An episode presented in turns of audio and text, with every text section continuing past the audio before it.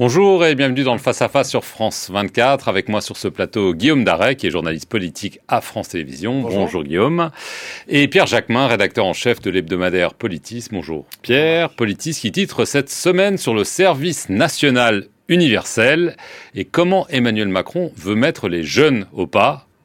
En attendant, c'est le Parlement que Emmanuel Macron cherche à mettre au pas pour faire passer sa réforme des retraites.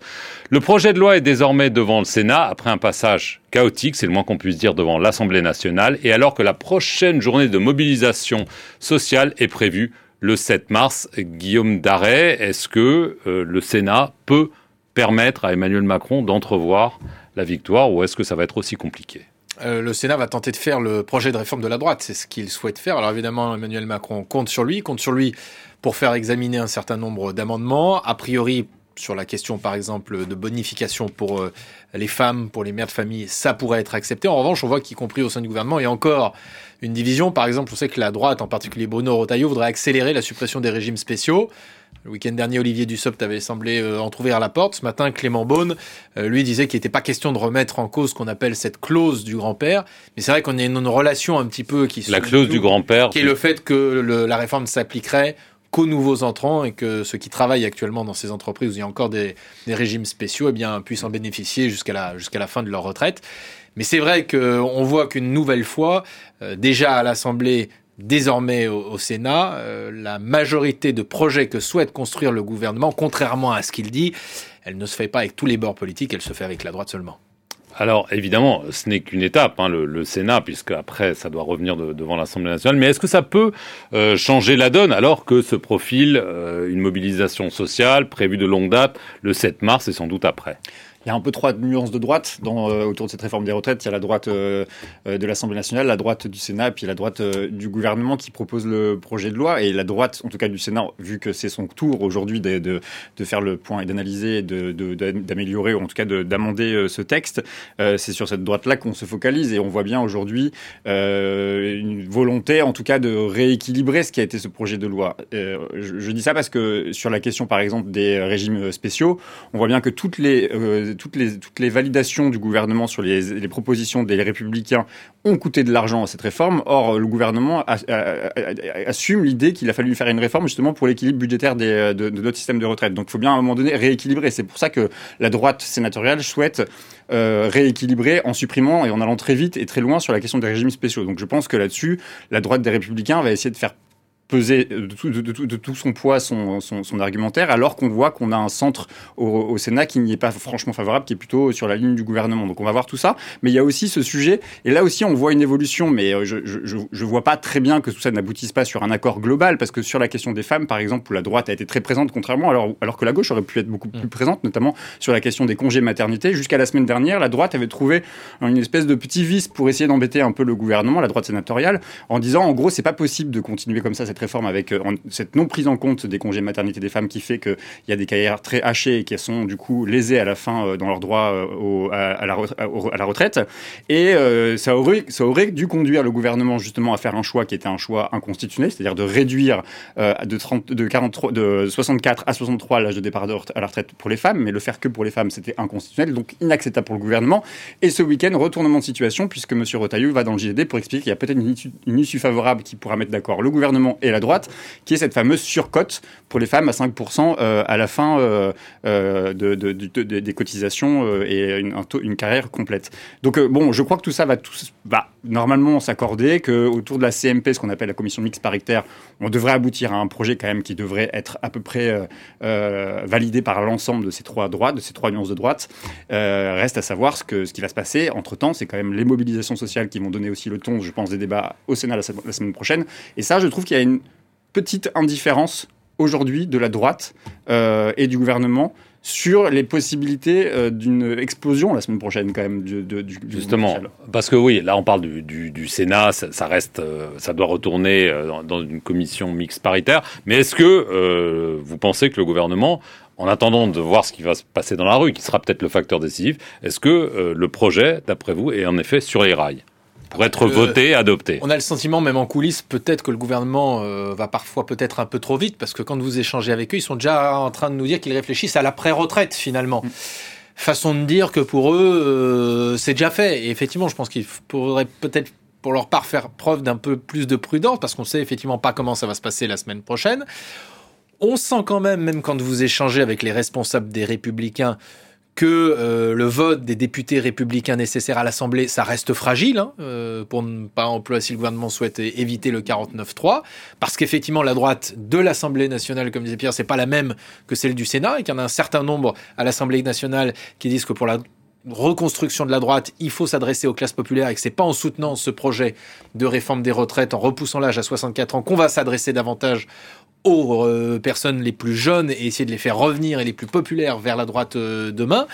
Et rappelez-vous ce qu'avait dit Olivier Véran quelques jours avant la, la première journée de mobilisation. Il avait dit qu'il ne s'attendait pas, je crois, à une mobilisation massive, à une mobilisation de grande ampleur.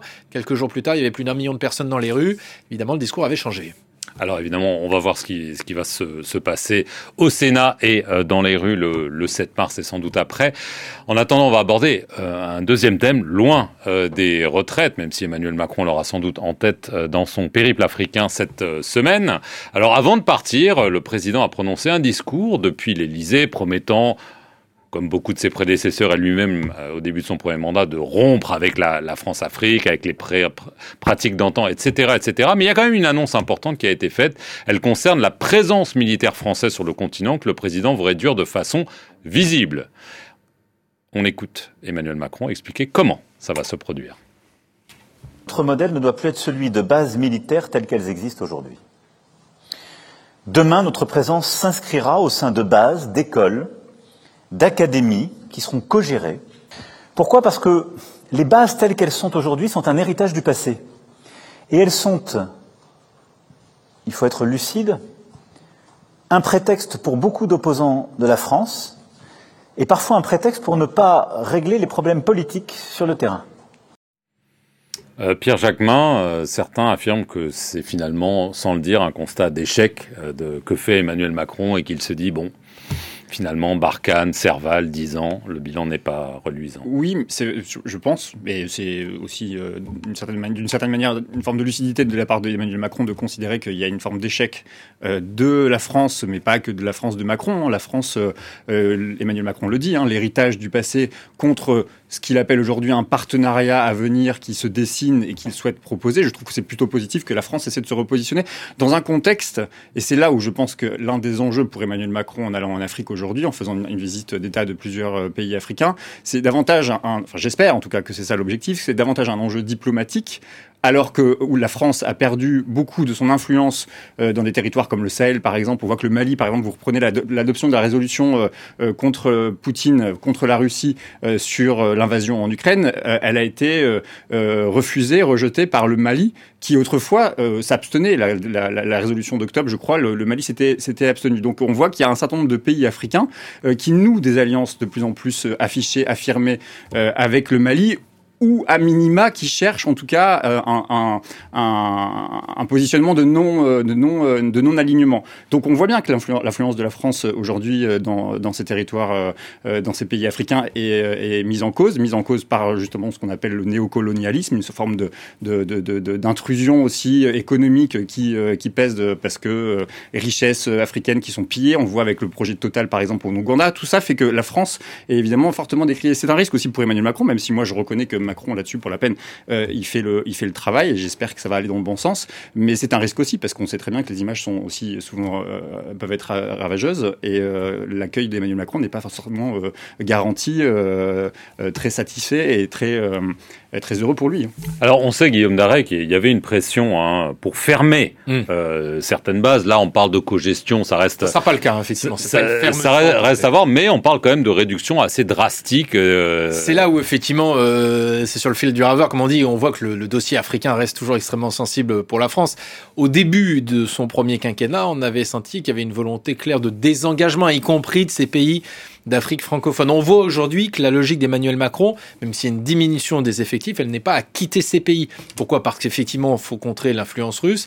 Pourquoi aussi Parce qu'il faut contrer évidemment l'influence russe à travers cette milice, notamment paramilitaire Wagner. Et je disais ce matin euh, un de nos confrères, Georges Malbruno du Figaro, qui euh, notait d'ailleurs qu'il y avait visiblement des troupes américaines, en tout cas des conseillers militaires américains qui étaient arrivés dans un certain nombre de pays, notamment la Centrafrique, pour venir soutenir euh, l'armée, la conseiller face à l'influence évidemment de Wagner. Donc on sent que face à cela, Emmanuel Macron essaye de trouver le, juste milieu et avec une dimension politique aussi qui est propre à ces pays parce qu'effectivement cette visite qui va s'étendre sur quatre pays, elle est contestée dans des endroits où il y aura des élections dans les mois à venir et où certains opposants considèrent qu'Emmanuel Macron finalement vient adouber euh, le président en exercice et que ça n'est pas satisfaisant et que la France reste une puissance coloniale. Oui, mais c'est vrai que un des arguments qu'Emmanuel Macron euh, a affirmé pour fermer des bases. Vous savez, ces bases sont parfois prises comme des assurances-vie par des, des, des pouvoirs euh, en place. Alors, est-ce qu'il n'aurait pas fallu peut-être, en effet, carrément fermer les bases pour tourner la page? Parce que